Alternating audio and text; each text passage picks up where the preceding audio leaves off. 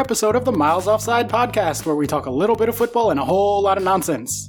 My name is Oscar Puente, also known as Footy from Afar, and with me, as always, are my co-hosts, Mr. 99.93682% and super producer Ian Stimson. How's it going, Chuck? Yeah. All right, how's it going, Ian? It's going to be a good one, isn't it? Yeah. fine, fine, thanks. Yeah. One word answers. That's what you love on a podcast. Just, yep. Yep. Yep, there it is. How's Posh? Checking on Posh Island. Got to start things off the right way. Didn't play. Um, playing to, playing Pompey tomorrow. Although by the time this comes out, it will have already happened, and I will either be embarrassed or happy. Uh, but they've sacked their manager. Uh, Kenny Jackett. yeah, well, they sacked their manager because they they lost the uh, leasing.com EFL trophy final on penalties to Salford. Uh, Salford got to keep the trophy for one day before the this year's final was played the next day at Wembley. So uh, Wait, what? Wait, wait. Hold up I don't a minute. understand. I did not. I was going to say I got really confused because I was pretty sure there was an EFL Trophy final and there were two of them two days Yeah. in a row. Yeah, there were. So, uh, so last year's final had to be postponed because of COVID, but they wanted to play it anyway. So they played it. I think it was on Saturday, and that's when Portsmouth lost on penalties. Right. And then they played this year's final the day after. So uh, Salford got to keep the trophy for a day before it went to Sunderland. But is it is it the same trophy if last year was the leasing.com and this year's Papa John's? Who got know- the pizza? I, well, I assume Sunderland, but I I think I, I'm the one who's called it that. I assume that the sponsorship has to remain, even though that the whole competition has been played this year as the Papa John's Trophy because it's last year's final. Leasing.com deserve a mention for their for their continued sponsorship last year of the But trophy. they get enough mentions on here, so surely our listenership and the pull of the EFL Trophy, like you can pop them side by side, That's, right? what are you That's it talking about? That, that's a Venn diagram. That's a circle, mate. What are you talking about? Everyone loves the EFL Trophy. So much League One content. Anything to talk about, to not talk, sorry, about how Peterborough have not been doing well. Couple, couple of games not not great, but with you know games in hand. I've I've always been a fan of games in hand. It definitely. Well, Oscar's Oscar's little face is illuminating, so I'm assuming he's on 538 right now. I'm clicking, clicking, clicking in the background. That's exactly right. Let's see what the numbers say. Oh, yes, the stats would have said I'll have got Peterborough will have gone down, but you know you can use stats to prove anything that's even remotely true. Yikes. Okay, well, they have dropped a bit from uh, their lofty highs of being the most likely to get promoted. Mm-hmm. Uh, Ian, do you do you want me to say this, or uh, should we just? Yeah, yeah, go on. Uh, they're still forty nine percent to make the playoffs, so that's pretty good. Um, sixty ish, fifty nine percent to go up, which is still much better Okay, than well, fifty percent. You know, and uh, twenty percent to win the league. But Hull have taken a commanding lead on that front. Yeah, well, we got a player sent off in the first half when we were playing Hull, and then lost the game three one. So Smart. Yeah, not great. I mean, yeah, still got games in hand though. So like I say, you know, You've always said games in hand are better than points on the Oh, board. You've always said it F- famously. And uh, it, did, it did Wycombe well when they, you know, the, the, the games in hand, the points per game meant that they got into the championship, and they're doing super well. As I keep saying, Wycombe clearly deserve to get into the championship. What they're fucking? What's the five thirty eight on Wycombe getting relegated back to League One? Numbers don't go that high, mate. Um, Let's look it up. Because they are currently. this is are- such good content. It is good content. They are currently how many points below Sheffield Wednesday, who started on minus twelve? Uh, Sheffield Wednesday got changed to a minus six. Did it? Oh, okay, fine. Yeah. Still, All right, let's play a game. More or less likely to get relegated? West Brom or Wycombe? Surely they're both like 99%. That's not the question, Chuck. more likely, I'd say Wycombe. More like it's West Brom because they're over 99%. Yeah, they're greater than 99, but Wycombe are 98, so Good. Fuck 'em. that's pretty uh pretty fucking likely to go down. uh, for some context, the next most likely to go down are Sheffield Wednesday, RIP Dave, sorry. Um, and then 64% for Birmingham. So it looks like actually relegation in the championship is pretty much done and dusted. That is as much lower league talk as I can handle. Can we please move on? I am expanding this section as we go on. I'm loving this. Yeah, now we're talking about the championship. I'm like, nah, uh, uh, I'll talk about Peterborough. I'm not trying to talk about like teams. We have covered the EFL Trophy, League One, the Championship. We all know how it works, Oscar, for you ascending the pyramid, and we need to gradually do it from League One up the Championship Exactly. into the Premier League, lest you get the bends. This is the depressurization. Should we check in on Forest Green Rovers then, just to like really? Uh... No, no, don't go deeper. No, Oscar. Oh, they're deeper. Oh, they're lower. Okay, never mind. I don't know. It's so hard to keep track. Who knows? Brilliant. Anybody below like tenth in the Premier League? I'm like, are you? Who are you? Rapid. Yeah, rapid we've we've noticed. Yeah. Yep, pretty much. Um, actually, Chuck, funny you should say that because we are skipping the rapid rapid fire news this week, but I will still say, if you are joining us for the first time, welcome. We are happy to have you. Can't believe you made it past League One and Posh Talk. Um, but you That's know, the that's the filter we need. We need to let only let the real listeners through. That's the exactly. filter. That's exactly right. Yeah, we are two Brits, one American. We try to talk about soccer. We uh, mostly get distracted. Um, and if you are coming back, leave a review. Patreon.com slash miles offside pod or patreon.com slash miles offside. One of those two. Oh, you had it right. You had it right. I had it right. Okay, time. all right. Just cut the second bit then. There, Easy, done, done and dusted. Yeah, that's how it Um, works. but we'll just jump straight into the fixtures this week. Uh, so let's just From where? kick things off. Where did with- record last time?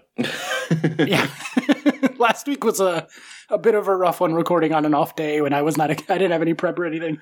Anyway, um, made for a very hilarious bluffer. We'll see how this week goes. No pressure, Ian. Uh, but we kick things off on Wednesday, March tenth, twenty twenty one, with business as usual. Manchester City five, Southampton two, Manchester City three point one to Southampton's one point six. All right, I guess anything to say about that one, gentlemen, or shall we mostly take it into the second Manchester City match of the week, which is a lot more interesting in my opinion. Yeah, let's do that one. Moving on then to Saturday, March 13, the other match that City played part in, and one that is of interest to this particular podcast because of our lovely, lovely Patreon, and that is Fulham 0. Oh, sorry. City 3, not Manchester City. They lost all the Manchesters. Uh, Fulham 0.5 to City's 2.7. So another dicking for City, business as usual. Eight goals between the two matches. Um, but I think Fulham here is the more interesting angle because they've been kind of making moves in the uh, relegation situation. So why don't we uh, take it from there, Ian? Well, uh, it's a shame for Fulham, but at the end of the day, they were never going to be targeting this fixture, were they? This this Man City was always going to be an assumed loss. Um, in the in a totally different way that Liverpool were not an assumed loss for Fulham, um, but Man City probably would have been. Uh, Uh, just it was never an. Uh, sorry, uh, Fulham Liverpool. There was one person in this parish uh, who said Fulham are going to win.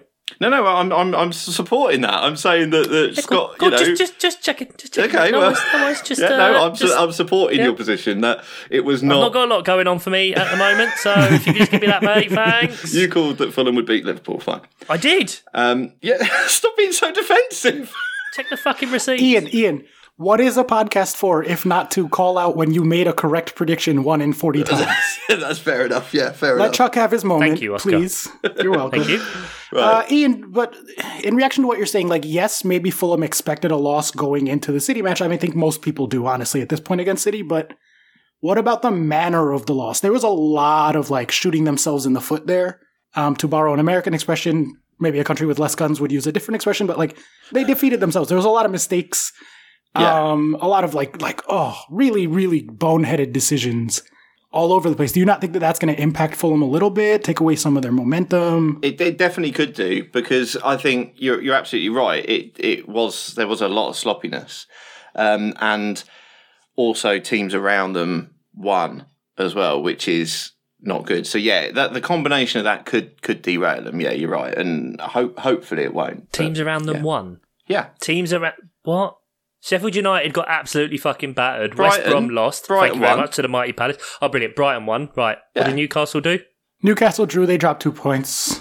Sheffield lost 5 0, so they dropped some is points. Newcastle drawing dropping points? Yes. They, literally, they are They, dropping they points. won that. That was basically a win for Newcastle United. yeah, I don't think a, I don't think a draw for Newcastle could be assumed as dropping points. Uh, yeah, whatever. All right. Yeah, fair enough. All right, well, Newcastle is still 45% to go down, Fulham 41. So it is getting closer, but Newcastle is still more likely as of this moment. Yeah, that, yeah, but why? We, no, I don't want to talk about um, that team uh, that play in black and white. I want to talk about the other team that play in black and white. And if Fulham, as we mentioned, they're not looking to target anything from that game.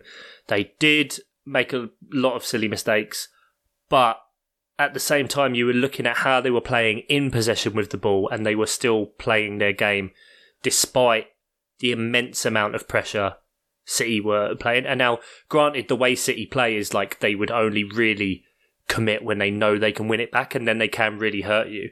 But Fulham was still playing out the back, and they did not look uncomfortable on the ball, apart from a few mistakes. So if they can get those all out in one game against City, which is a game they're not bothered about at all, uh, their next fixtures coming up are Leeds, Villa, Wolves, Arsenal. There's a there's a good few to target there. They still have to play Burnley, who have kind of moved out of the question really. Now it seems uh, they still have Newcastle to play uh, on the last day of the season, of course. Southampton in there as well. So I don't know. They could get They could definitely put a run together. they could get between seven and ten points out of that the rest of the season. I'd say that takes them to at least thirty six. Oh, that's got to be safe this season. You'd hope Yeah, so. that's what I mean. Honestly, like it's there. I think that they have a pretty good chance of staying up. There, there's a lot of room there to be had. That game against Newcastle's huge. That last day is going to be a huge, huge deal. And this is going to sound like a snide comment, but genuinely, much better teams than Fulham, no offense, have put up less than 0.5 against Man City. So, like, putting up 0.5 against Man City is not anything to necessarily be upset about. Like, that's a pretty decent amount of creativity, a decent amount of uh, yeah, you can't call you can't call that numbers. I won't. I won't I'll keep you honest there. Like you're not. Call, I'm not calling 0.45 numbers. Putting up decent numbers. Um, and yeah, for that reason, sorry, Safira, you're not getting a theme tune this week, but. Um, I predict big things next week because uh, the mighty mighty super attacking Leeds uh, have only scored in one of their last five games. Yes, actually, that's probably a good place to transition then to Saturday, March 13, and that is Leeds 0, Chelsea 0, Leeds Oh, 0.4 God. to Chelsea's 1.0. Uh, I will 1.0 oh dear.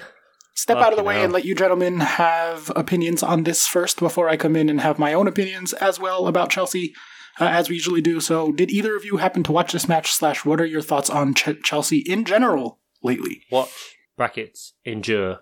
Um, yeah, I don't know what was more painful, watching the match or the players' ankles afterwards off of Leeds' appalling pitch, and God knows uh, how they don't have as many injuries as they do.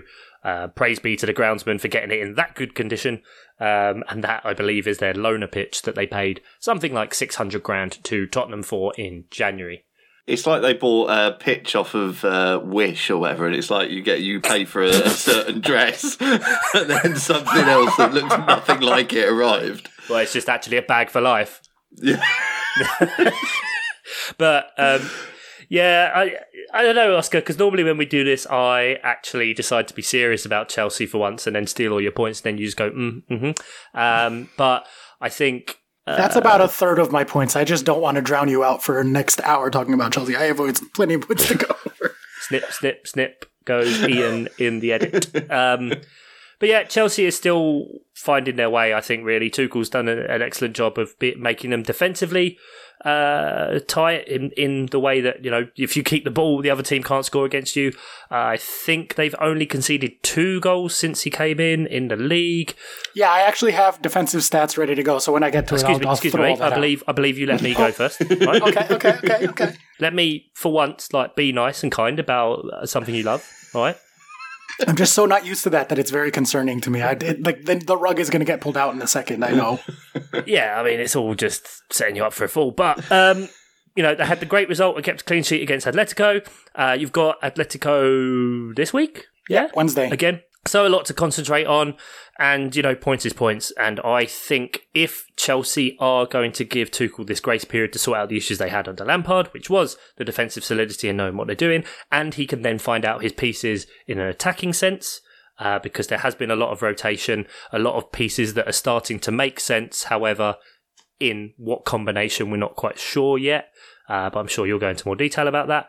But you know they need to give him that time, and that's fair. Whether that then means that next season season is like a one shot because he is on an 18 month contract, I think. Yeah, with a, they both sides have an option to extend, so Right, it could okay. be another and year after that. on average, on average, I mean Chelsea, you, you 14 get months. 14 months. so- yeah, exactly. so 18 is the perfect amount. So you know, it's uh, yeah. There's there's a lot going on, and I, I think you can't really judge their results. But I think there was a lot of bad luck, more rebounds, ricochets, those kind of things. Kai Havertz not quite necessarily. I would say like having all the qualities of a number nine, apart from that absolute killer instinct. Hmm. I would say at the minute. Um, Pulisic was an absolute demon on the right. Yeah, and he's usually not good on the right too, which is like surprising. So yeah, that's all I got to say. So yeah, All right. Well, I mean, Chuck, you mentioned the defense there. I'll just throw out some numbers that I happened to um, put together over the weekend just because I was curious. Like, genuinely, I wasn't like, oh, this is going to be amazing. I was just like, I think this might be a thing. So, in the Premier League, since the arrival of Tommy Tukes, uh, here are Chelsea's matches in terms of expected goals allowed. So, you talked about the defense being really good. We had 0.6 versus Wolves, 0.4 versus Burnley, 0.6 at Spurs, 0.6 at Sheffield, 0.4 versus Newcastle, 0.5 at Southampton, 0.4 versus Man United, 0.3 versus at Liverpool, 0.3 versus Everton, and 0.4 at Leeds.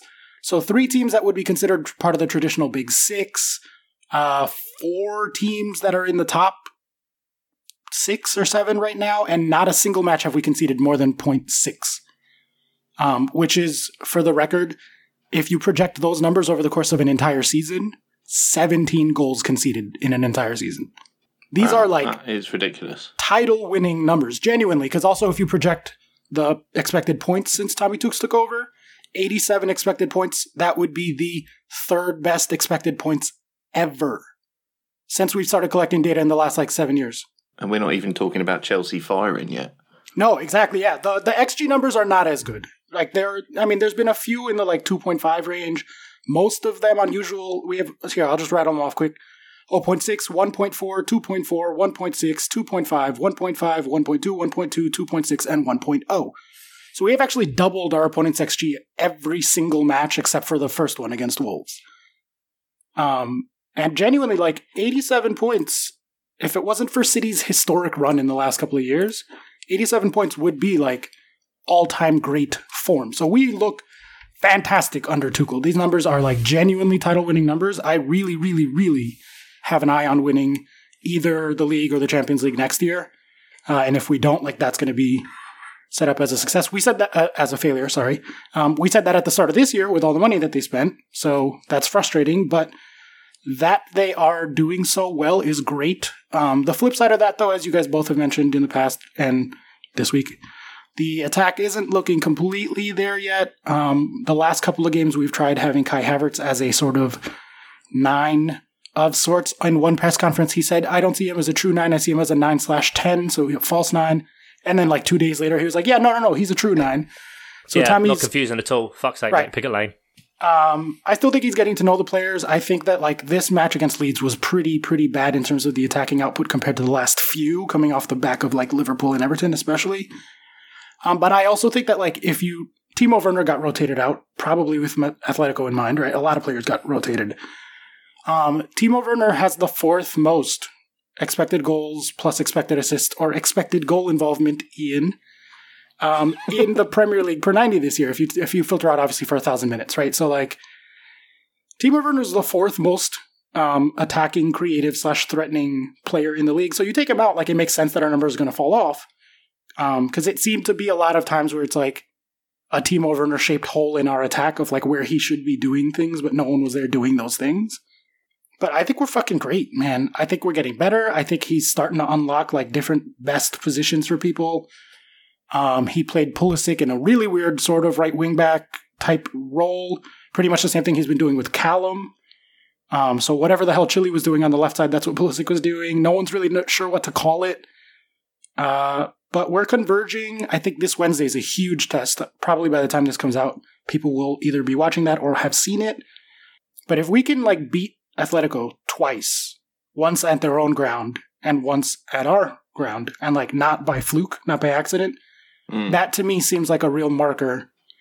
Um, totally separate from each other.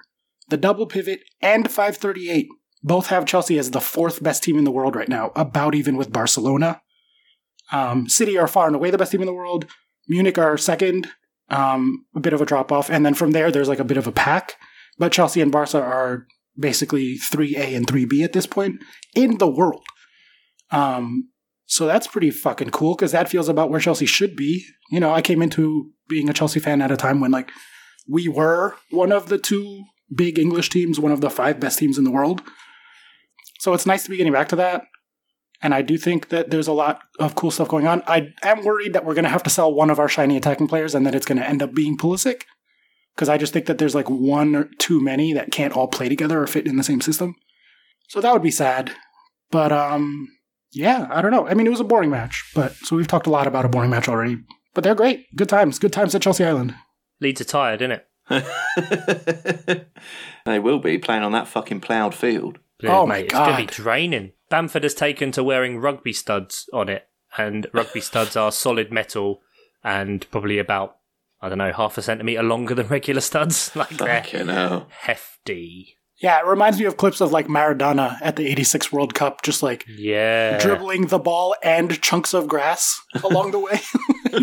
uh, all right, well, from one miles offside team to another, we have Crystal Palace 1, West Bromwich Albion 0, or is it just Bromwich Albion? I think they lost their West, if I recall correctly. So, Well, Crystal Palace Did versus they lose Brom. to Brighton as well? So they're just Bromwich. I don't fucking know. Yeah, that's true. That's true. They're just Brom now. Um, Crystal Palace 1.3 to Brom's 0.5. Rom. Chuck, take it away. 1-0 Palace win. You feel good?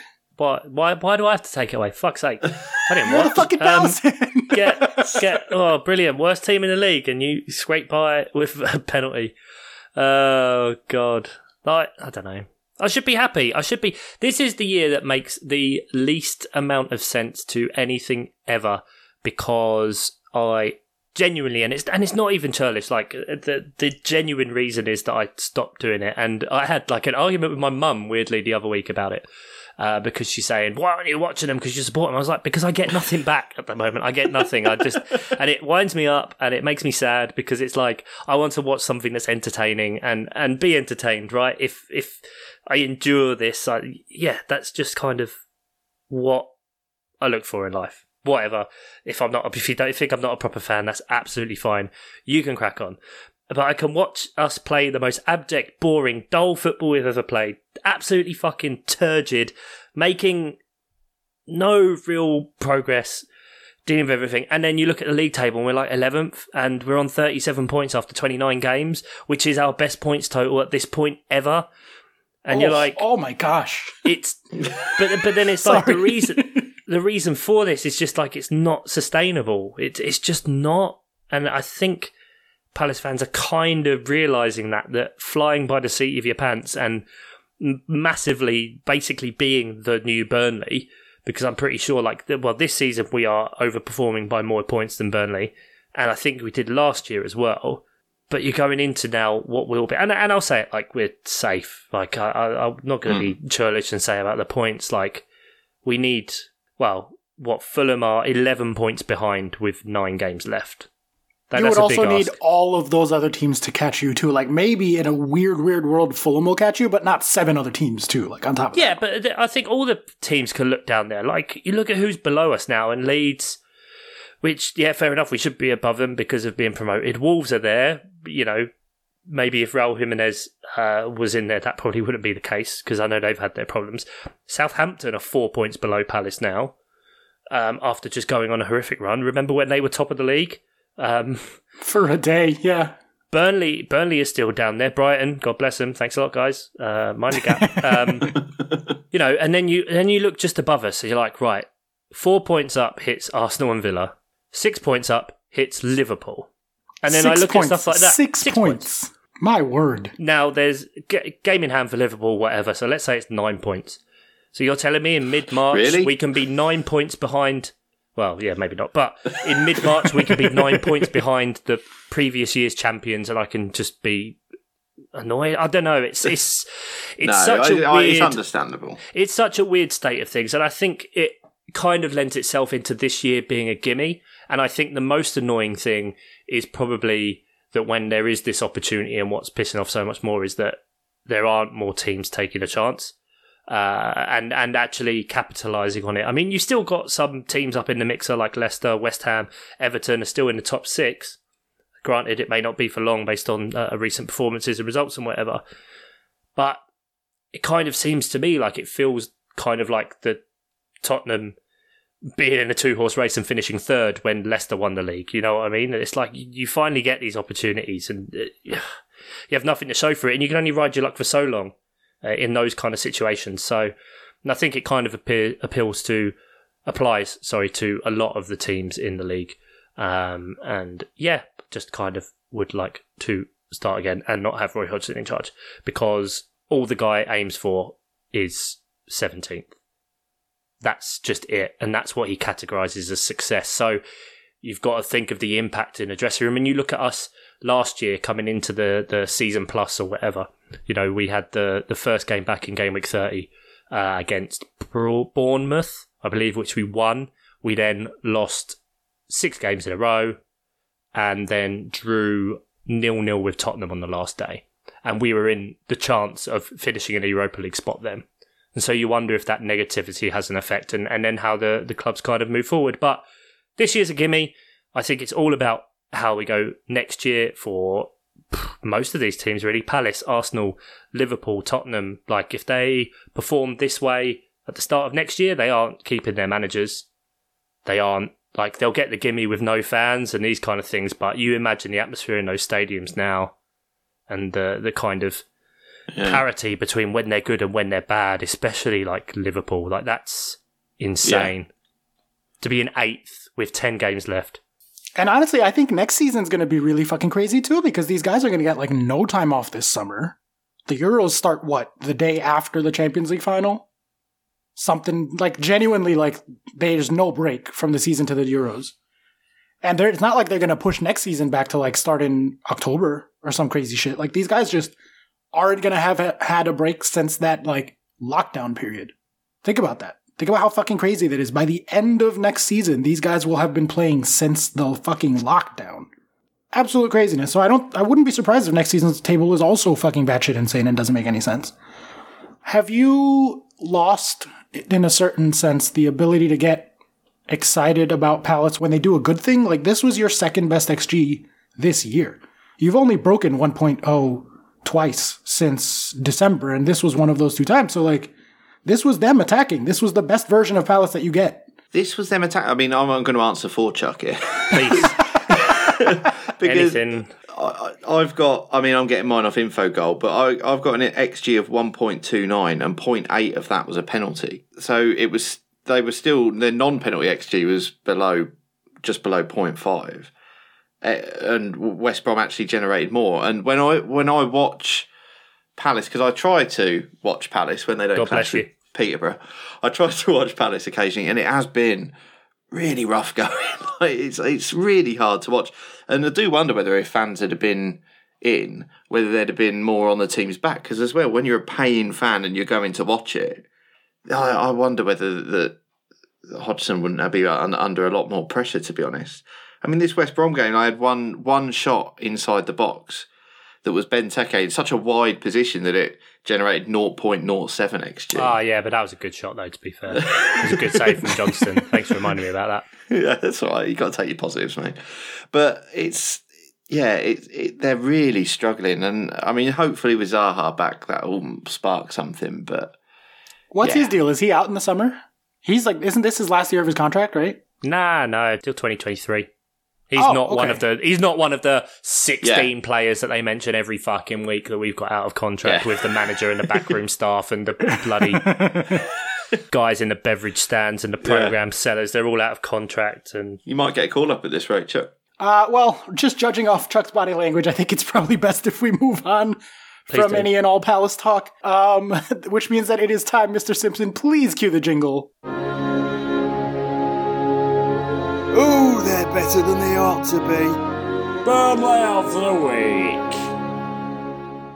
That's right, it is Burnley of the week. We had Southampton 1, Brighton oh, and Hove sake. Albion 2. Gentlemen, Brighton got a win, and it was a Burnleying, technically, because it was 1.0 to 0.9. There were other bigger Burnleyings, but Brighton fucking won a match, and outperformed their XG. It went against the XG result. Amazing times, gentlemen. Amazing times. Chuck, take it away. I guess you wanna. You probably have lots to say about Brighton. I'm so. so what? I fucking hate all the South Coast teams. They're all shit. Um, I'm so glad we're above both of these teams, though. That's outrageous. Uh, Brighton now only underperforming their expected points by uh, just under 18 for the season. that is a whole West Brom. Um, just pop a West Brom in there, and Southampton need to have a look at themselves. Shout out to Hasenhüttl for when he was asked, "Oh, do you think the performance uh, was any good today?" And he just went, "No, not having it. Crap." Yeah, fair enough. That's. Uh, I mean, uh, fucking hell. yeah, what do you want him to say? What what a roller coaster it must be managing that team. Like going from first to now being 14th, getting done 9 0 again. Like, Jesus. Uh, I don't really know what to say in this one. I really wanted Southampton to win. And now I'm hoping Fulham can go on an absolute madness. Um, and Newcastle sort themselves out so Brighton go down, but I'm not really holding out much hope. Just need a dunk injury and then you'll be all right. Yeah, he's only doing that. But I mean, Brighton still have Newcastle and Sheffield United to play. So that's guaranteed six points. Although they do also have Man United, Everton, Chelsea, Leeds, Wolves, West Ham, Man City, and Arsenal. So a lot Oh, of blimey. the traditional big teams. Um, so fingers crossed they don't pull off some wonder wins in there and business can go as usual and we can get rid of the scum. Uh, Leicester 5 woof, to Sheffield 0. Leicester's 4.6 to Sheffield 0.09. Yes, I'm putting in the second decimal because they didn't even get to 0.1. Sheffield are crap. the uh, Kelechi Iheanacho show, huh? Iheanacho's first hat trick in the Premier League. Yeah, thanks for the Mother's Day present, Kelechi, as he dedicated his post match. That was for all the mums. Um, so, mum, if you're listening, no, I'm not getting you anything else. That's why you haven't got a present. yeah, new manager bounce. What? That's that's uh, working well, isn't it? Create an environment that means that Chris Wilder leaves. Um, Yeah. oh, fucking hell. Is it too late to get Wilder in to stop the rot? Do you think? What, what was the point in getting rid of him? Like, I Oh, don't nuts. understand. Do you guys like like this season? They've been like they haven't been great, granted, but you'd think at least like getting them promoted from League One, finishing what eleventh, I think last year, something like that on a shoestring. Like what? Yeah. Because you decided to waste money on Rian Brewster? That's that's what you're getting rid of him for. Like I'd trust him to get him back up more than well. Uh, Jason Tyndall was there, who just got fired from Bournemouth, who was Eddie Howe's assistant before. So it's looking like he's going in, and potentially then, if Tyndall's going in, maybe Eddie Howe is coming back in as a manager. Who knows? But I don't fancy that. Like Bournemouth have a better squad in the championship than Sheffield United have now, and that pains me to say. And he couldn't Yeah. get them firing, so It, it does seem bizarre. It does seem like a bizarre choice because he he hadn't lost the dressing room. Uh, the players all seem to come out in quite heartfelt like tweets and stuff, and and in in post match as well. Um, so it's it's a bit it's a hard one to work out because they're not gonna uh, a new manager is not gonna save them as you've discussed before. They, they need Champions League form to be able to stay they up. they don't need Champions. League form now, mate. They It's need pr- right, okay, it's title winning form. they need they need bloody Jesus after three days form.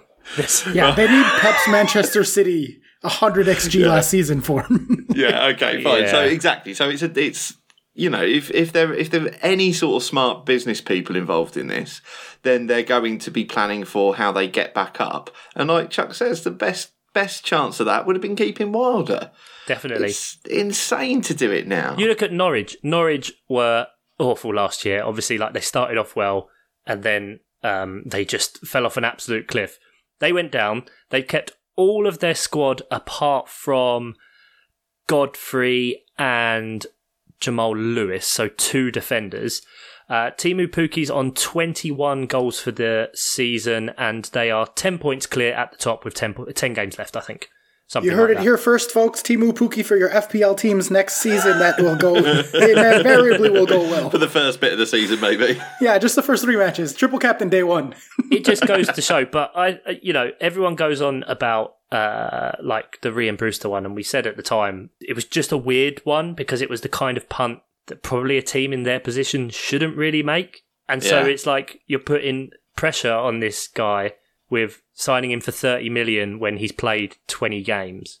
Do you think that would actually be a factor in getting rid of him? I, I- it depends, I guess, how that all happened. Whether there was some sort of, I don't know the structure at Sheffield United. I don't know whether there's a director of football involved overseeing things, or Chris Wilder strikes me as the sort of manager who likes likes to be involved in everything.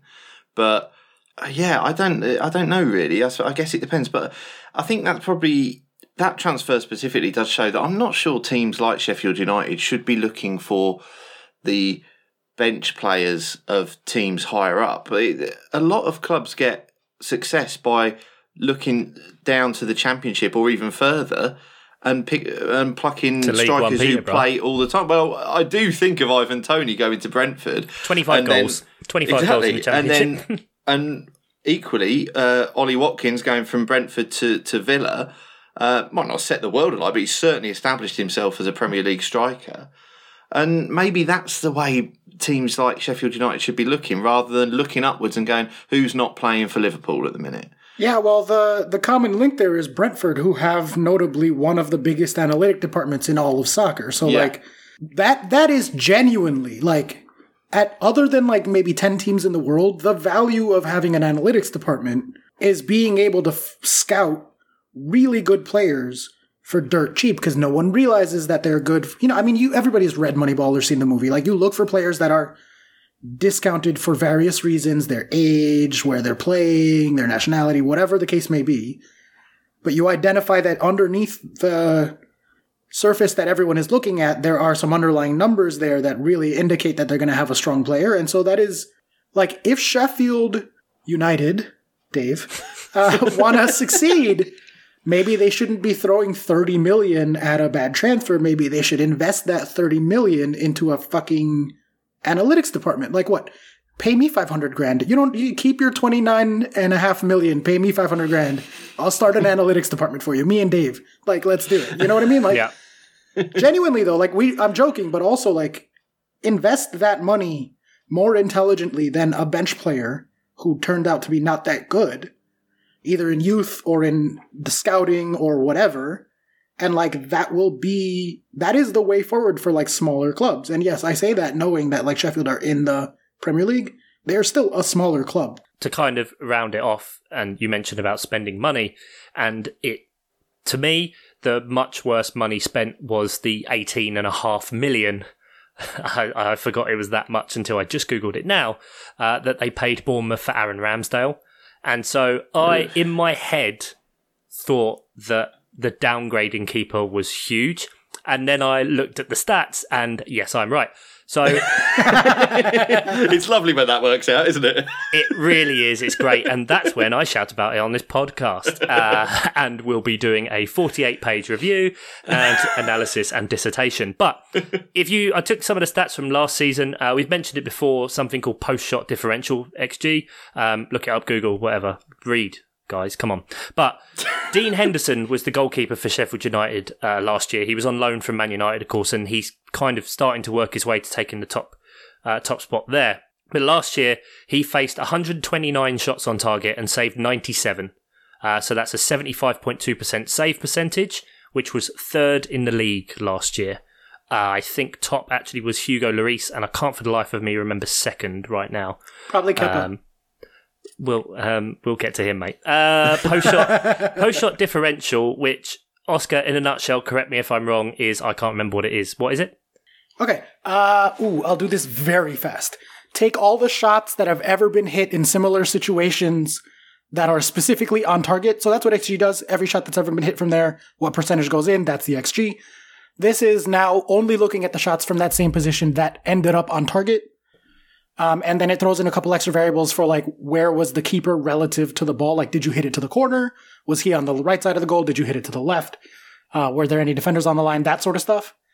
Um, so it was originally meant to model or to measure how good of a finisher strikers are because it looks like, okay, we know that it's on target. So now it's literally just measuring like the finishing. How well did you place your shot? Turns out not that useful for that. Love when that happens in data, but turned out to be really useful when you look at the expected goals versus post shot expected goals differential to measure goalkeepers. Basically, how good are they at saving stuff? So that's what it is. There you are. So basically, good score equal good goalkeeper. So for that stat, Dean Henderson was sixth in the league last year. Okay. So third for save percentage, sixth in the league. Sheffield's uh, Sheffield United, sorry, Dave, their expected goals allowed was 47.9. They conceded 39. So an 8.9 positive for them. We then move on to Bournemouth, plucky little Bournemouth. Oh, uh, Aaron Ramsdale faced 177 shots, so nearly 50 more on target, 120 saves, but his save percentage was 67.8%, which was 15th in the league. His post shot differential was 15th in the league, Oof, and oof. their expected goals allowed were 57.5 and they conceded 65 so seven and a half goals more uh, if you wanted to know which goalkeeper had the lowest save percentage uh, that would be the chelsea one and if you would like to know the one that had the lowest xg differential that would be the Chelsea one, 21st. 21st out of 21st in all those stats based on some sort of aggregate. But, so obviously the difference there in effect is they've gone from the third and sixth best goalkeeper in the league to the 15th. And then this year, Aaron Ramsdale is 14th for save percentage and he is 16th for post shot differential. Their XG is 46.2 and they've conceded 50. So 3.8 goals to the worse over obviously a slightly shorter sample size. But there's your direct link. If you're going to drop 13 places in stats for your goalkeeper, and you're you're gonna drop a whole lot of places. you're going to drop a whole lot of table. places, whole lot of points. Goal, yeah. I 100% stand by my take that we were basically as good as Liverpool last year, except that Kepa fucked us mostly. like, and that is how much difference a keeper can make. Like, look at we've talked about it a bunch of times, but that season, what was it, three years ago now? I think like when we first started the podcast, David De Gea got United to overperform their expected goals, expected points. I think by 20 fucking points in the table. Hmm. Um, and that was an all-time great keeper season, like one of the best keeper seasons that have ever been had ever. I mean, honestly, like Chelsea's a great example. Look at us when Kepa was here versus us now that Mendy is, and Mendy's not even that good. Like I like Mendy; he's done a very good job, but he's not like one of the best keepers in the league. I don't think. Um, curious to see what his pull shot expected goal differentials would be, but like that really is a huge, huge deal. So that that's like a great shout, Chuck, and way more work than I would have been willing to do to analyze Sheffield. So Look, I had a hunch, and turns out I was right about something, and I'm going to shout about that. Uh, and if you really want to scratch the itch about Mendy, uh, Oscar, uh, post shot XG per 90 differential, he is 14th. yeah, so he's not that good. He's not, really. he's not, yeah, an amazing keeper, but but obviously he's Chelsea not are the worst keeper in the league by a whole lot, which is like Yeah, yeah, that's uh, Matt Ryan this year, and shout out to Nipple Keeper for being the best. There you go. um, well, let's move on then to the big match of the weekend, arguably, certainly the most entertaining in my opinion. Also the one I fell asleep through though, so that doesn't bode well. But Arsenal 2, Tottenham 1. Arsenal 1.6 on XG to Tottenham's 0.7. Arsenal doing a big win in the big London, North London derby. How are you guys feeling about that? How do I feel? I, I mean, genuinely, I feel nothing overall, but, you know, it- but convention dictates we should probably talk about it. Um, Arsenal were better. Gareth Bale does not track back. Matt Doherty doesn't defend as well in a back 4 And when you would think putting them on the same side is a bad idea. Yeah, yeah. And Arsenal done a good idea and attacked that side. Erik Lamela is like cannot exist one way or the other. I feel like he has to offset the awesome with just the absolute stupid. And uh Lacazette, it shouldn't have been a penalty. Okay, let's start with that because I strongly disagree there. Uh, very fucking clearly a penalty. How? Are you crazy? How? Uh, let's see. The defender comes flying in with a judo kick and clears out the striker in the box. Yeah, but the no, the only reason he cleared out the striker is because Lacazette swings so wildly at the ball and skims it and kicks it off to the left miles away, and then swings his leg right across what would have been the route for the ball to the goal that Davinson Sanchez is in, kicks into Davinson Sanchez's foot, and then that's somehow a penalty. I don't know. Apparently, VAR didn't overrule it because they didn't believe it was a clear and obvious error. And so I think it exists in that realm in which VAR would not tell him not to give it, and they also wouldn't tell him to give it if he hadn't, if you see what I mean. But no, I'm to go with Jeff on this one, and I. That's not a penalty. Oh, good. You're agreeing with Jeff. Clearly, you're going to be on the right there. Well, this Jeff, is it. You're going to agree you. with Adam P. I so you want so you, you get you get Adam P. It's battle of the punching bags. Oh, so Oh, jeez, that's true. That's true. No, I mean the fact that he makes contact or gets a shot off, whether it's a good shot or a bad shot, I say I we say this all the fucking time. That does not affect whether it's something is a penalty or not. If it's a if it's a foul in No, the box, it but is I- a penalty. But I don't That feel the that that is a foul That's because I don't the feel that the contact is an impediment on there. That's where you fall into the realms then of there is contact in football, right? I don't want to get into the whole proper football because you know, Yeah, like yeah, what yeah, I'm about No, and those kind of things, right? We're, we're They're on the both- same page there. kind of in the air. Lacazette swings wildly. Like I think that is fully even. The ball's gone. He Lacazette's not recovering from that. I reckon if if Sanchez, I know it's you know if my aunt had balls, she'd be my uncle and all that kind of rubbish. That if Sanchez wasn't there and the shot happened, would Lacazette have just fallen anyway? Like probably the height he was and flailing his leg at it. But I just think that's contact as a natural part of the game and hitting someone with your follow through of your kick, as it were. So it's Ian, just a bit. Ian, it looks like you're the tiebreaker here. Where are you at on this one? I thought it was a penalty. I thought it was pretty reckless. Uh, it wasn't like endangering the player massively or anything, but I did, I did think it was out of control enough to be considered a penalty. I think that if it was elsewhere on the field, I'd be happy with it being given as a free kick. So I ought to be happy with it being given as a penalty. It was. It's one of them where whatever the ref said, Yes, uh, VAR wouldn't have overturned it. absolutely. Yes. All right, I say that and you don't agree vociferously, but Ian says Well, it because he's on because your I side. was busy Yes. disagreeing with you, Yes. whereas I'm agreeing with Ian Fuck's because sake, he Jeff, you know who your favourite is now. I'm really, no, I'm your favourite. Jeff, me and you against the world, buddy. We're going to Thelma and Louise out of this bitch. The only reason I brought it up was to specifically say that the the ref in the middle said it was a penalty. I'm perfectly happy with that not being overturned. Uh, that that's just because it's part of my argument that I'm perfectly happy with it not being overturned because I think you can say that Sanchez was possibly out of control and reckless. So I'm I'm I'm happy with it being a penalty personally. Can we go back for a second though? Because speaking of things that are out of control, there, I don't want Chuck to be the only one that gets to mention that fucking Rabona goal was out of control. it was Rabona, spelled with an ridiculous, unbelievable. He somehow hit an outside of the boot shot with his left foot to the right of his right shoulder.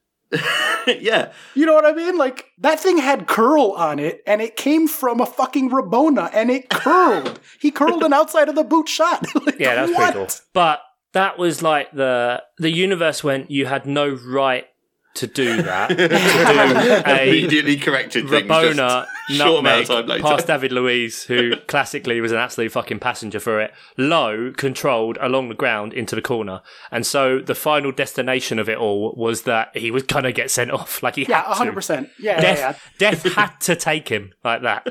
Yeah, I believe we call that an Erik Lamela hat trick. like, a beautiful goal and two yellows. so, Yeah, yeah, yeah. And you can't say this is where I think I disagree with Jeff, probably. But and and Jermaine Jermaine Jenas, oh my god, on, on Match of the Day too, was hilarious because he was saying his his argument basically boiled down to at one point, which I thought he'd lost the plot, was because Erik Lamela hasn't been sent off in the past, he shouldn't have been sent off there because there's no evidence that's the way he played. So that was his intention. I was like, mate, I'll listen to you on a lot of subjects and I enjoy you and think you're great, but don't come into it with that sort of bullshit. It was strange, yeah. Just because he hasn't been caught before doesn't mean he can't do it now. What? That was an absolute madness. And he bit so hard on Martin Keown with a simple misunderstanding where he thought Keown said Arsenal deserved the penalty when actually he said he was he said On like Arsenal deserved yeah. it, but he was referring to the game as a balance of play. And Yeah. Jenas just bit so fucking hard. It was It good. was like I got my popcorn out. It was great, but yeah, he deserved that. He's an absolute idiot. He knew what he was doing. I, I, my opinion is he has that in his game. The Diego Costa kind of level that he I can he could have had a few yellows. walk the line, walk the yeah, and and that's what some people were saying that like it was coming and it Yeah. made sense. And Mourinho just kind of looked more pissed off at Lamela, I think, than, than Yeah. whatever. But I think this is the this is the frustration that you get with Tottenham, as we've mentioned before, that like you come off of some great results and, and what have you, and then you just get that Great and- results against bad teams, though. You know, uh, Hey, you can only play what's in front of you. yeah, of course you can. Yeah, but but, they played Arsenal. what I'm saying is, yeah, they they should. You know, they're looking they're looking down on Arsenal at the league, and yet they played like they were playing Man City, like they were scared of them. Well, let's not like let's not forget that Heung-min Son going down early with Massive, an injury. yeah. is Yeah, that's not huge for them. Their attack doesn't work without both Son and Kane. Like if either of those pieces is missing, they have no fucking threat. Because neither of them can do it by themselves, and Jose Mourinho has built this team so that everything runs through those two guys. I mean, we talked about this earlier in the season. I said we I said if either of them cools off, Tottenham Yeah. are fucked. Now they both cooled off, and now Son is hurt too. I don't know how long he's hurt for. I haven't heard any. It, he uh, will no doubt have a scan, but it looked like a hamstring. He was sprinting and then pulled up. So I think that's going to be a few weeks, isn't it? Always is. You you just know looking at it like I have no medical qualifications whatsoever, but that's yeah, but you do know he walked off the pitch, which suggests it's not going to be months. But at the same time, he We've seen players walk off the pitch and then literally miss months with hamstring Well, that, stuff. that- Like yes, that- I know, but it didn't. Well, all I mean is it. He didn't hit the deck or anything. You know, he didn't immediately sort of start waving and collapse. It was just. It seemed like a twinge, and yeah. he, He sort stayed of, up the whole time. Yeah, yeah, you're right. All right. Well, before we move on, shout out to Arsenal's kids who genuinely looked really good. I don't know any of their names. They all looked about 12, but they played really, really well. and then, Emile Smith Rowe. sure, and Saka and Tierney and Odegaard, all of them. There's a bunch of guys. I actually, I do know good. their names. And but- uh, Aubameyang not being played because he was late in traffic, I believe. I did you not think that shows a bit of uh, strength from Arteta to in the Yes. North London derby? Mm-hmm. Uh, your player is late. Apparently, not the first time he's done it. And you go right. Well, you're not playing then. Yeah. That sh- that shows a fair bit of strength. And the man drives a fucking Aventador. Like, come on, put your foot down, lad. well, given his form this year, uh, maybe a blessing in disguise that he was late and had an excuse to bench him because it went pretty well for them. well, not the last like five games. He's been quite good again, but uh, Sure. yeah. But in general. No, I, th- I think you're right. I think that's a good. I think that's the right stance you have to take from Arteta. That it's that this is what it means, and especially because of what Oscar just said, is that you do have a lot of young players right. at Arsenal at the minute That's that exactly are right. doing the business for them, and fair enough. So you're like, mate, if if you're going to be on the way out or on the downward curve in terms of age, then yeah, you crack on, mate. It's, it's Arsenal as well. They're not shy of letting players go for free that they've paid a fuckload of money for. that's true. Yeah. Yeah. Yeah, exactly. See Mesut Ozil. Um, oh, and shout out Granit Xhaka, who did a Rabona pass in midfield to someone about a foot away with no defenders around five minutes after Lamela's goal. Nice, nice. He was like, "Oh, we're doing Rabonas. I could do one." I done that. I done that in a five-a-side game once just to take the piss. Everyone laughed at me like, "Mate, what the fuck are you doing? We're losing." I was like, "Ah, it's funny." there you go. All right. Well, speaking of losing, uh, this one was for all the Uniteds, and so they are now just Ham because I believe they also lost their West at some point. So we have Ham and Brom. They both lost the West. Where did that West go? No one knows. Un- unknown. Unknown. but we oh, have Go Manchester United 1, West Ham 0, Manchester United 1.7 to Ham's 0.5. Ham go- Ham falling off a cliff here, man. They were like in the top four. Oh, definitely going to make the Champions League, better than blah, blah, blah, blah. And now they're down to what? Who was saying they were definitely making the Champions League? Was that me? Not Moyes, me. I think Moyes was. Yeah, lots of people were. Um, they are now down to 22% to qualify according to 538, despite being in fifth, um, with, I believe, a game in hand, with a game in hand on Chelsea. But, you know, just given their underlying numbers and everything about them, seems unlikely to happen anymore for Ham, formerly of West. Um, but let's talk about Manchester, formerly of United, currently of United. um, 1.7, looking good. Puts them at 95% for the Champions League. That's pretty 95? fucking solid. Yeah, I mean they've got a six point lead on Chelsea in fourth, Yeah, right. Okay, yeah, I suppose. and God. like they have been the third best team by the underlying numbers, so it's not likely that anyone will catch up to them anyway. yeah, Um, they're almost certainly going to finish in second at this point. yeah. I, I have to readjust my pre-season thoughts. That's the problem. I've got Yeah. to readjust what Pre-season, current season, Yeah. right now, post-season, any of the thoughts. No, because I don't really want to accept that Solskjaer is doing a good job. You don't have to. You don't have to. Oh, thanks, mate. You can have both. I don't think he's doing that good of a job. I think he continues to just be like, uh, here's the ball, here's some players, figure it out. Vibes. Luke Shaw, Luke Shaw and fucking vibes, mate. Luke Shaw and vibes. Exactly. Luke Shaw and vibes. It's just underlining it. Three exclamation marks. Just again. It worked last time. Do it again. Man, I just want to watch Paul Pogba do things. And this guy's been at Man United for how many fucking years now? Where, where, where is he? Genuinely don't know. Is he hurt? Mino's kept him prisoner because he wants him to sign to PSG and pocket a load of fucking cash. All right. Well, um, if you go to Ben Dinnery's website, premierinjuries.com, it has Paul Pogba as a thigh injury on March 12th. We hope maybe before the break, maybe, but I'm not sure. It is taking a little bit longer than we expected. That's the most recent update on him. So that's where Paul Pogba is. A little bit longer than expected. Right. Okay. Yeah. To convince him to go to a different club. Yeah. Yeah, he'll be he, he'll be gone. And fair enough. That's a wrap on fixtures. So let's go to FPL. Chuck, how's your FPL team doing? No, Ian, how's your FPL team? Defense wins championships. Only players who have scored any fucking points for me this week or appeared. or indeed appeared. um, yeah, I'm, I mean, I'm doing okay. I captain Salah as a sort of last chance saloon. Um, so we'll see what happens in this match. I'm sort of watching, watching closely. Um, Oh, I forgot I had Jota. there you go. Just seen. That's nice. There you go then. But I had Stones and Cancelo, so I'm having a lovely old time. Is that basically your whole team's points? Yeah, pretty much. Uh, they got 26, 26 out of my 44, so yeah. Yeah, my my defense would be really great. So Martinez, naturally, like I played Martinez against Newcastle because you would, uh, but three points for him. Uh, but Edouard Mendy on nine points on my bench. Uh, Ruben Dias six, Luke Shaw nine, Rudiger six. Uh, Dallas is coming off the bench because uh, with six points because Gundo and De Bruyne did not play. Uh, my captaincy switches to Kane, big old two points. Uh, Saka, one, injured. Bamford, one, injured. Kai Havertz, cursed. He's got the Werner curse now. Uh, three points. And yeah, I've got uh, Jota playing, and Willy Boly is coming in as well. So they kind of offset each other, though. So yeah, but I had a really good points last week. I beat you by like 30 odd. And I thought, oh, that's nice. Cuts the deficit to 60. That's manageable. Nah, gone. Never mind. Let's let's hope. Uh, oh, sorry, I'm being distracted because Wolves have got an attack going. Uh, it's not Willy Boly though, so don't worry. Um, no, it's come to nothing. Right. Sorry, uh, I'm obsessed with doing this live commentary as if people won't listen to it fucking two days later. Go, what is this prick on about? Yeah, yeah. And you could do it better. Uh, Wolves attack. Uh, it's not Willy Boly. Oh, it's over. It's harder than it looks. Turns Can't out. see you replacing Motson. Does he? if he even still does it, even if he's still alive. Still better than Tony Gale, I'll say.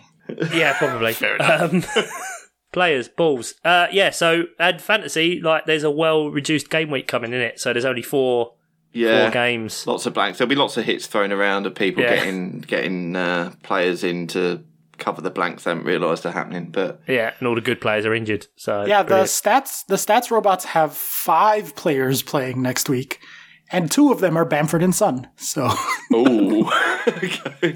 yeah. Kane, Harrison, and Kanza looking like we're gonna need some points out of those guys. perfect. Roll that out. Triple captain. Captain Harrison, job done.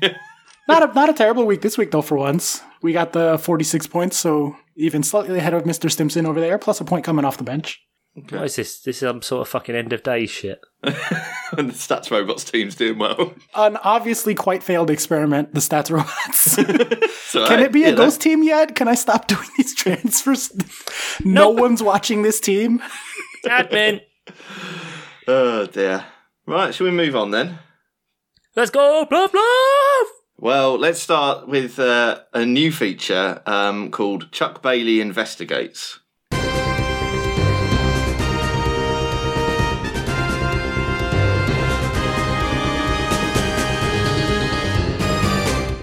I am riveted. I don't know Hi. anything about this. Chuck Bailey here.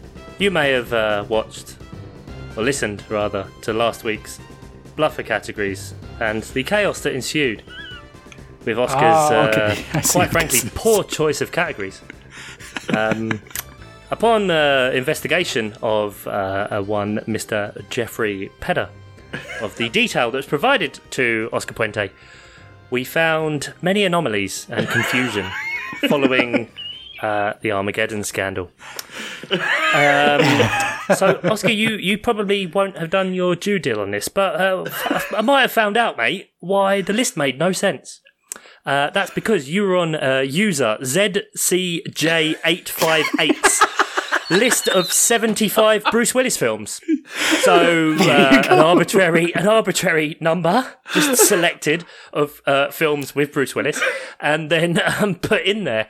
Uh, Jeff told me that you, he gave you uh, box office. Uh, you switched to IMDb rating. And uh, Armageddon was in 21st, and two of the films that were above, one Bruce Willis made an uncredited cameo and is listed as the last member of the credits on IMDb. And another of the films features approximately 50 celebrities appearing as themselves, of which Bruce Willis is one. So, do your due diligence next time, buddy. Just some random bloke's fucking list of Bruce, Bruce Willis films that he happens to have remembered. Yeah. Look, I had mRNA and Microsoft tracking chips coursing through my veins. had woken up five seconds before from a crazy nap and Yeah. didn't realize I was going to be recording that week. So I stand by my bluffer. Thank you very much. Another thing, another thing I, I've forgotten. You can play the music again if you want, Ian. But um, the the yeah, right, just pop it as a bed. Uh, the players, the players' minutes. The the two of you apparently had quite a long discussion about which players to include. Yes. What? And you weren't going to include goalkeepers and defenders in this. And Correct. then you decided not to include goalkeepers at your behest and did not decide to relay that information to one Ian Stimson. yeah, that one, that one's on me. I just forgot to say that before you. Got, and I tried to fix it. I was like, Ian, I can take four off or five off your bid if you want, assuming you were counting the five keepers as a, among your number. Look, I gave you guys a chance to redo the bidding. I told Ian I could take some guesses off the top there. Can't redo the bidding. It's uh, I, I own that one. The the Bruce Willis thing I stand by because fuck it, whatever. But the, the no, but the Armageddon, Armageddon w- should have been an answer in that weird thing. Or like, like this explains. I had a conversation with you for about half an hour afterwards, and I couldn't find the list you were looking at. And turns out you used a bespoke list from a bloke on an arbitrary rating system that anyone can fucking be a part of. And I won't stand for it anymore. So please, just do- just just just read just read the status orders. I had a text from a friend that said, "Well done surviving the bluffer, despite Oscar only giving you part of the question. King Caveat would have been up in arms if it was him bidding." Oh, 100%. Yeah, I would have stormed off. Uh, uh, no Get way, that, no way. Get that person on the pod. I love how he said he has a friend when we all know it's just him texting himself. Come Well, on if it's not if it's not one of us, it's Kelly. God bless her. And even then, friends a stretch. Oh, loveless. All right, easy.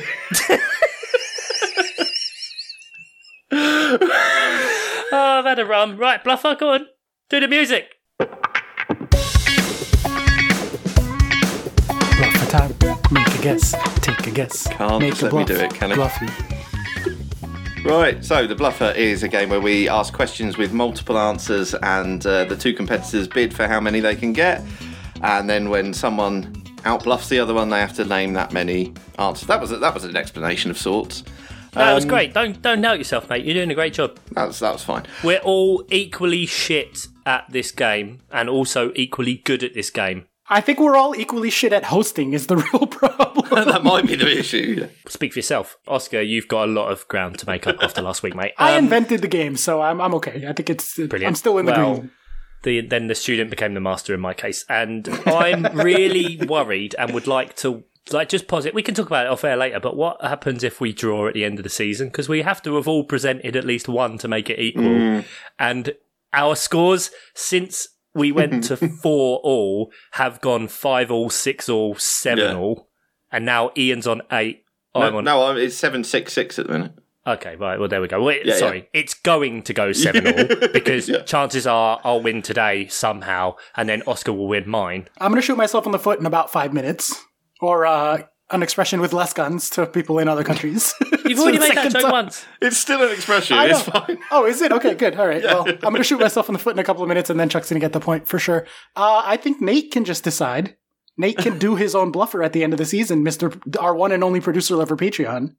If we're in a tie, Nate gives us three categories. Three way bluffer. Yeah, three way bluffer for sure. Saucy. I've been dying to have a three way with you guys for months. Uh, lockdown's been tough for us all.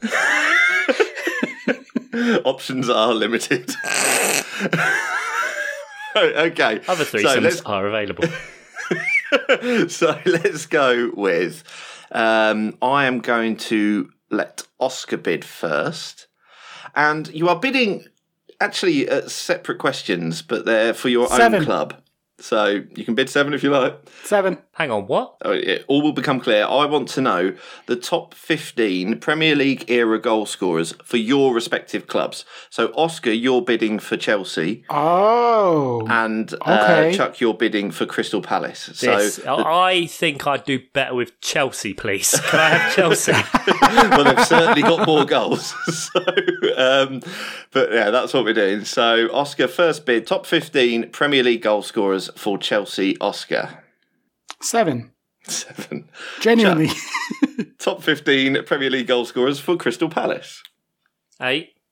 Do you actually know eight? Chuck.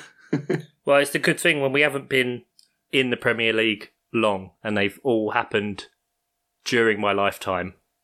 Yeah, that's true. About half of mine are from the before I was a fan days. And we don't have a lot of good players, so they tend to stick in the memory. Yeah. uh, yeah, I can go nine, I think. And 10 is the most names I can think of, and I don't even know if they're all on there. So if you bid 10, it's all yours. I'm just letting you know. Like, honestly, Puts it puts it all out there lately, Oscar.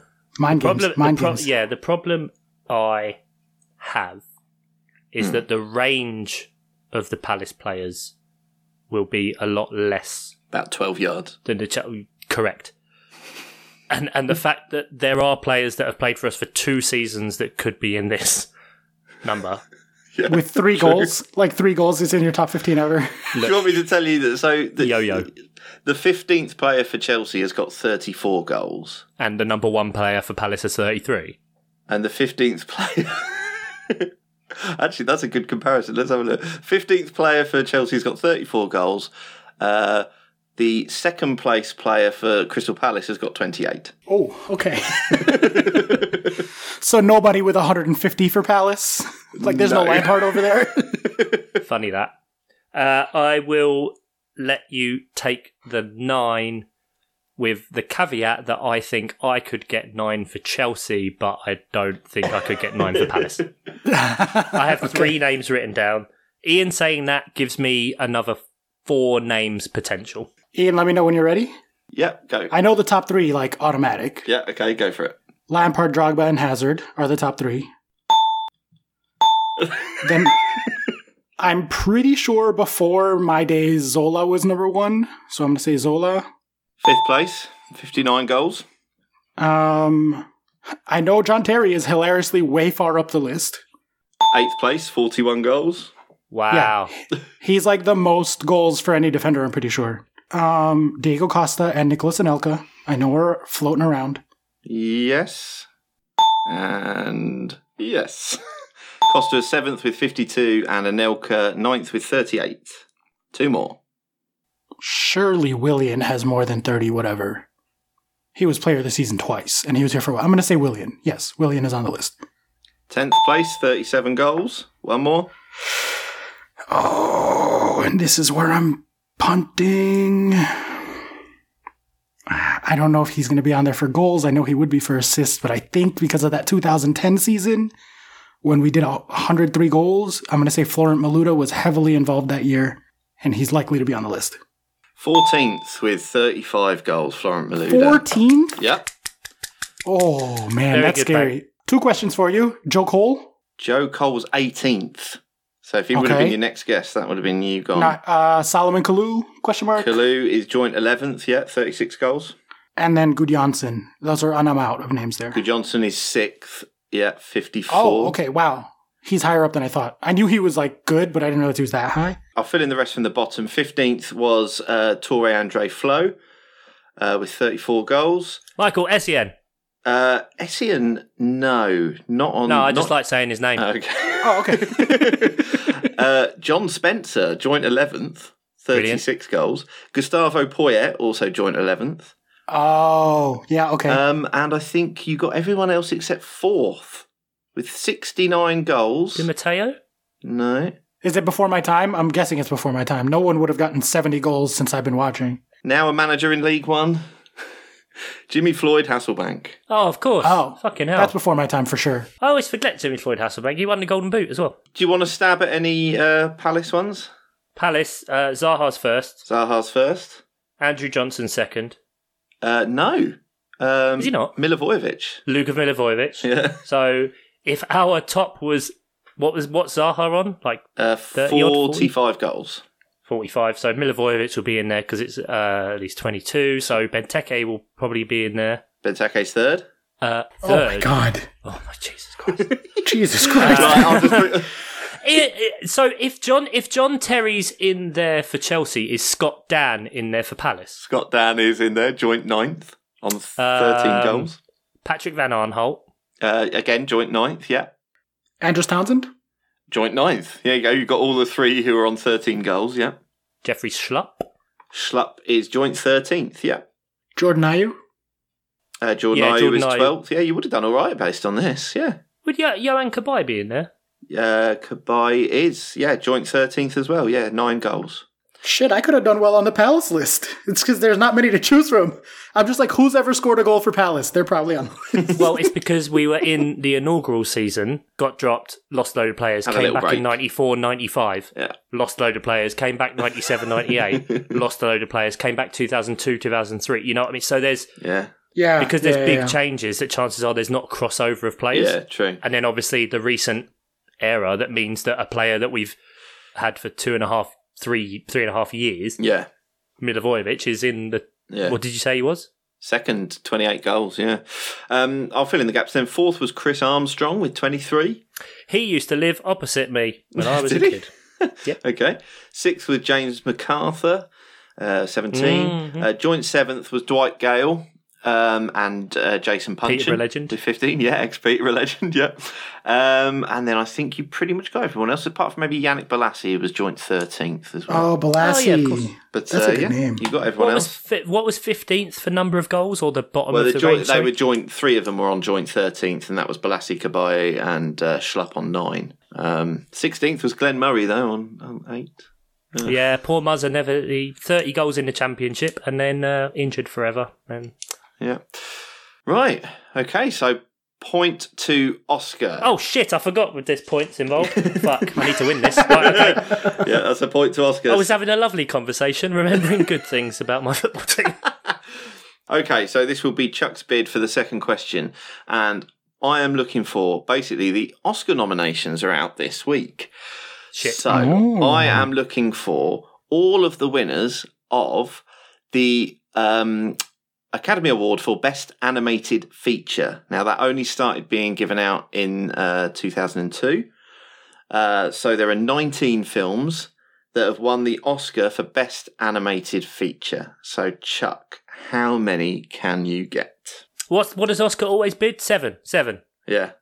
So, Oh, stealing my bid. How rude. I'll steal yours. Nine. Okay, uh, you can have it because I don't have one. Well, shit. What's the category? we are playing blind bluffer, apparently, right? Yeah, I don't. I genuinely, I have zero way of take do nine. I know the last two, and the rest are going to be punts. Okay, so that's good. congrats, Chuck, on the point. uh, Toy Story 4. Um, Spider Verse, Into the Spider Verse, Spider Man Into the Spider Verse.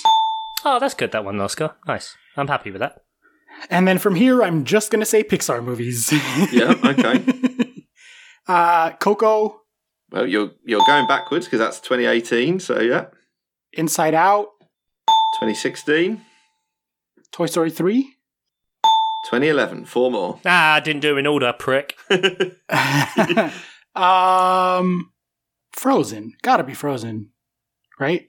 2014, Um, let's keep the Pixar thing going up. 2010. Two more. WALL-E. 2009. Last one. When did Shrek come out? What year did this start? How far back are we going? 2002 um, award for 2001 films.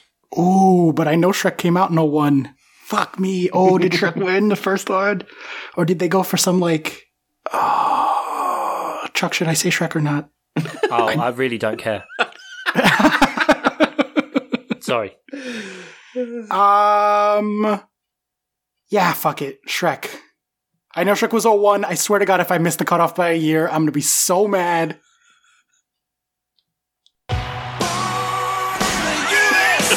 yes! Get in! Yeah, Get Shrek was the first uh, animated feature winner of the Bit Oscar. of trivia for that. That's good to store that away for someday. yeah. Shrek was the first ever winner.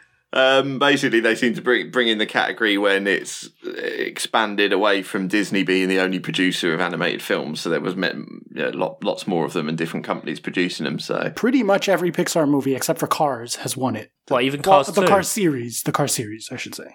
Which underrated. Cars should Cars one at least should have won. Cars one's fine. Cars two is It's terrible. awful. Shut up, mate. You just couldn't follow the plot. I plot. couldn't follow the plot. I, it's industrial espionage. How do you expect a kid to follow that? I got it's ridiculous plot. Um, Cars three is Look, mate, fine. I enjoyed I enjoyed all the, the trade blockades in episode one. So you know what I mean? Like maybe it just speaks to me as a consumer. okay. Ian, I have a few more guesses. Can I throw some out? Yeah, of course you can. Yeah. Uh, Incredibles. Yes, The Incredibles 2005. Wreck It Ralph. No, I love Wreck It Ralph though. Nah, it's fine. Now maybe it's maybe it's one of them things that I watched it with Finley, and it's one of the first films he really attached to. So maybe that's more of a sentimentality pick. Um, Ratatouille. Uh, Ratatouille 2008. Yep. There you go. That's all I got though. Chuck, do you have any more? Uh, Moana. No, Moana did not win. What? Fucking riot. Genuinely, I was like, well, I should have just gone Pixar films, and I probably would have said Toy Story. I don't know what Toy Story two, Toy Story three, Toy Story four. Toy Story 2 was too old. Yeah, That was 99, Toy I Story think. three and four. You you were okay. Yeah. Uh, so the ones you didn't get were 2003, Spirited Away. Oh, oh. Never Uh, would have guessed that. 2004, Finding Nemo. which isn't that good. Or Spirited Away. Uh, I mean, Spirited Away, yeah, if you like anime, yeah, crack on with a bit of, bit of Ghibli. Finding Nemo is like, yeah, it's pretty dull. 2006, Wallace and Gromit: The Curse of the Were Rabbit. Jesus Christ, Uh, yeah, fair enough. Really? 2006 must have been a rough year. Uh, it's because the amount of work that goes into. It's, it's all hand done, isn't it? Stop motion, so that's why they give it to Wallace and Gromit. Oh, and that would have been like, that would have been right after the writer's strike. 06, Oh. The 06 Oscars were like a sketchy year. That might explain a lot because yeah, Corpse Bride and Howl's Moving Castle were nominated, and I've yeah Oof. No, Oof. House Moving Castle, same as Spirited Away. okay. Um, 2007 was Happy Feet, um, and then you got them other than 2012 Rango. Oh, really? Rango? Apparently, yeah. That had to have beat something better than it. I'm not sure it did. The other nominees were A Cat in Paris, uh, Chico and Rita, Kung Fu Panda 2, and Puss in Boots. So another rough Oh, year. okay. That's not a good year. Kung Fu Panda 2, Rob there. Um, 2013 was Brave. Um, Oh, I almost said that, but I wasn't sure if it was Pixar or not. and uh, 2016 was, uh, sorry, 2015 was Big Hero 6, which I love. Absolutely yes, love that film. Love that movie. Love, love, love. Uh, and the only other Oh, one I think. Zootopia? Is Zootopia there? Zootopia 2017. Yeah, okay, that makes yeah. sense. Yeah, there and it that is. was a fucking strong year. Um, Moana was in that year. Um, Moana was better than Zootopia. Zootropolis, Mm, whichever country you're I- in. yeah, I think. Yeah, I think you got no, a shout no, there. don't don't um and ah. yes, Um, Kubo and the Two Strings, which is one of my favourite films as well. That's a really good film. Yep, and Regina Spektor with While My Guitar Gently Weeps on the yeah, soundtrack such on that. a good cover. Oh, my oh, fucking word. A, man. I listen Wow, we're such so hipsters. much. Chuck is like rolling his eyes. It's so good though. It's so good. I'm gonna have to listen to that immediately. Willy Boly just had a shot. Did he? Cheeky little sausage. Yeah, carry on. Sorry.